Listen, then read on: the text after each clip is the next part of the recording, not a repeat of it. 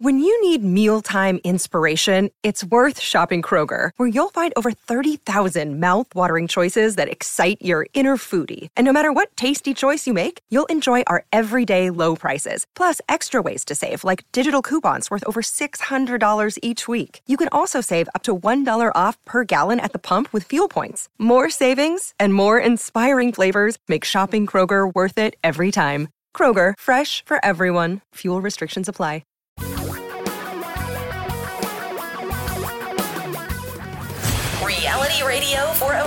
Great future. We're talking real money. Well, hello, everyone.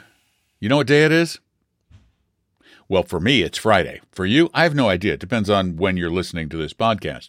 But when I record a podcast on Friday, generally it's your questions and my answers. And so, since that's tradition, that's what we're going to do today. How do you ask questions, you ask? Well, you ask questions by calling 855 935 TALK, 855 935 8255, or you can send your questions in online. You can either speak them or write them at talkingrealmoney.com on the contact form. But today we're going to concentrate entirely on questions that were called in to 855 935 TALK, 855 935 8255. And let's get started. Hey, Tom and Don. This is Dave from Orange, California. I got a question regarding tax loss harvesting.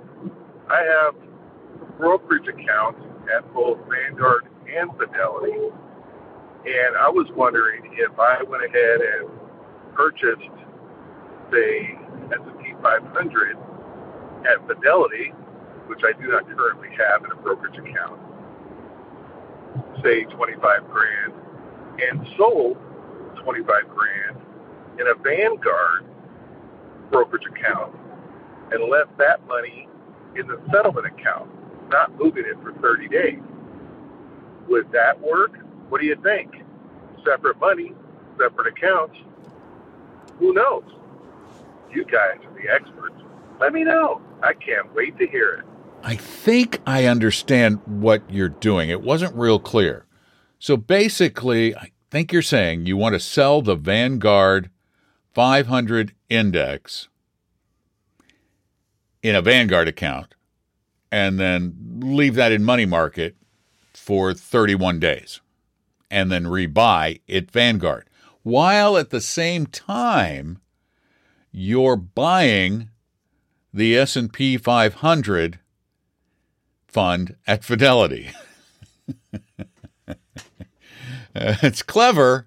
It's clever, but I'm pretty darn sure that you could, if the IRS wanted to push it, run afoul of the wash sale rule because, in essence, you're still doing the same thing. You're selling it and then immediately buying it back, the S&P 500, two different funds, but still the S&P 500. So, while I'm not an attorney, I'm pretty sure that the IRS would take the position that you're gaming the system and you're in essence violating the wash sale rule. So I wouldn't bother anyway. Why why do that? I mean, why even own the S&P 500? Why not own a total market fund? This would be a great opportunity to get out of the stupid S&P 500 that's so limiting and get into the Vanguard Total World Stock Index or the Fidelity Total US and Total International funds, international index funds and get your your uh, scope broadened. Get a broader, more diversified portfolio that takes into account some of the asset classes that have done better over time than just the S&P 500 while the bulk of your portfolio is still going to be the S&P 500. So, we are a clever bunch, aren't we though? We're always looking for an angle. Thank you very much for the call. I do appreciate it. And again, the number 855-935-TALK. Here's our next question. Hi. I had called and asked this question before, but I never heard the answer, even though I listened rather carefully. So I'm not sure if if you just don't answer everything or if somehow I missed it. But um, the question about dividends and question about their administration, meaning um, how do you start a dividend, how do you end a dividend, and how do you change the amount of a dividend? Um, does that require a meeting of the board of directors? Or can the chief financial officer or somebody else in the company just decide they're not going to pay this dividend anymore? And I'm referring here primarily to the period of time prior to the ex-dividend date. I think once the ex-dividend date occurs, um, they are rather legally committed. But prior to that, what are the rules for uh, changing the uh, the um, dividend around or terminating it? Carry on, buddy. Have a good one. So, how do dividends work? It's actually really, really simple. Dividends are declared by the company's board of directors by a majority vote of the board of directors. One person cannot decide to declare or suspend a dividend. No single person at any company has the authority to do that. The same thing for suspension of a dividend or termination of a dividend. That has to be voted on by the company's board of directors, not by the shareholders, but by the board of directors. So, and basically, dividends are declared when a company believes it has excess money, money it doesn't need for operations, money that it doesn't need to invest in future growth, money that it hopes will make its shares more valuable by handing it out to shareholders. Uh, so it's the basically it's the company's decision, and the company shareholders elect the board of directors. So it's very much like government. Shareholders elect the board of directors. The board of directors makes the decisions. I mean, look at it as a government. We don't put every single thing to a vote of the country. We elect representatives or our states or our cities, we elect representatives to make those decisions for us. And if we don't like their decisions, we vote them out. You can do the same thing with your board of directors. Thank you for calling. I appreciate it. Glad you listen. And let's see. Well, we have this call. Hi, guys. Uh, this is Dave from Salem, Oregon. I have a situation where I have real estate, and when I pass, it's going to have to be managed either to continue uh, having the real estate or selling it uh, in a timely manner. It's kind of hard to to express what I'm thinking here. So the majority of my cash is in Fidelity at this point but they don't have access to managing real estate. So they recommended that I go to First American Title, which does have capabilities of uh, managing real estate. But here's the deal once the real estate is sold, it uh, still uh, goes under the auspices of First American uh, title to manage the property. And uh, even Fidelity says that the um, there might be advantages to letting them manage it even after the real estate is converted to cash. So my question is, between the two, Fidelity and First American Title, which would you recommend as a long-term solution to manage not only selling the property but managing the assets after the property is sold? Again, kind of a complicated question. I appreciate what you guys do, and we'll look forward to hearing this answer. Thanks. Well, Dave, I, I am not really sure what you're asking. You say property management, but I don't think that's what you mean because property management to me means renting out the property, collecting rents, taking care of the things that need to be done along the way. And First American Title does not do that. First American Title does title work and settlement work. So I'm not sure what you're looking to have done. It sounds like you want to have the money managed somehow, and you're right, Fidelity does not manage real estate. Now, if you have a bunch of real estate already and you plan to leave this to your heirs, it might make sense to wait to sell it until they get the money after your passing because they get a step up in cost basis. If that's what you're planning, then maybe that makes sense. It just depends on how long you think you have. Uh, if you don't like managing real estate, if you don't like managing the, the, the buying and the selling of it, and that sounds like what you're talking about, then I do not understand why you don't own just own real estate investment trusts because they do it for you at a tiny, tiny little fee compared to the kind of fees you're going to pay elsewhere for managing your money. You're right, Fidelity won't do it, but Fidelity can certainly get you into a, a real estate investment trust mutual fund or ETF. And if you have a long time before you plan to pass the properties along and you don't have a big taxable gain, well, it might make sense to start tax managed selling some of those assets and moving it into something a lot simpler to operate. But but from what I know, First American Title doesn't manage real estate portfolios, and I didn't even know that they managed money. If they do, it's news to me. But I'm not really sure what you're trying to accomplish. It sounds to me like the best person to give you advice on what you need is probably either a real estate attorney or an elder law attorney or a combination thereof. Glad you called, though. Thank you very much. Appreciate it. As we continue to move along, here is our next call.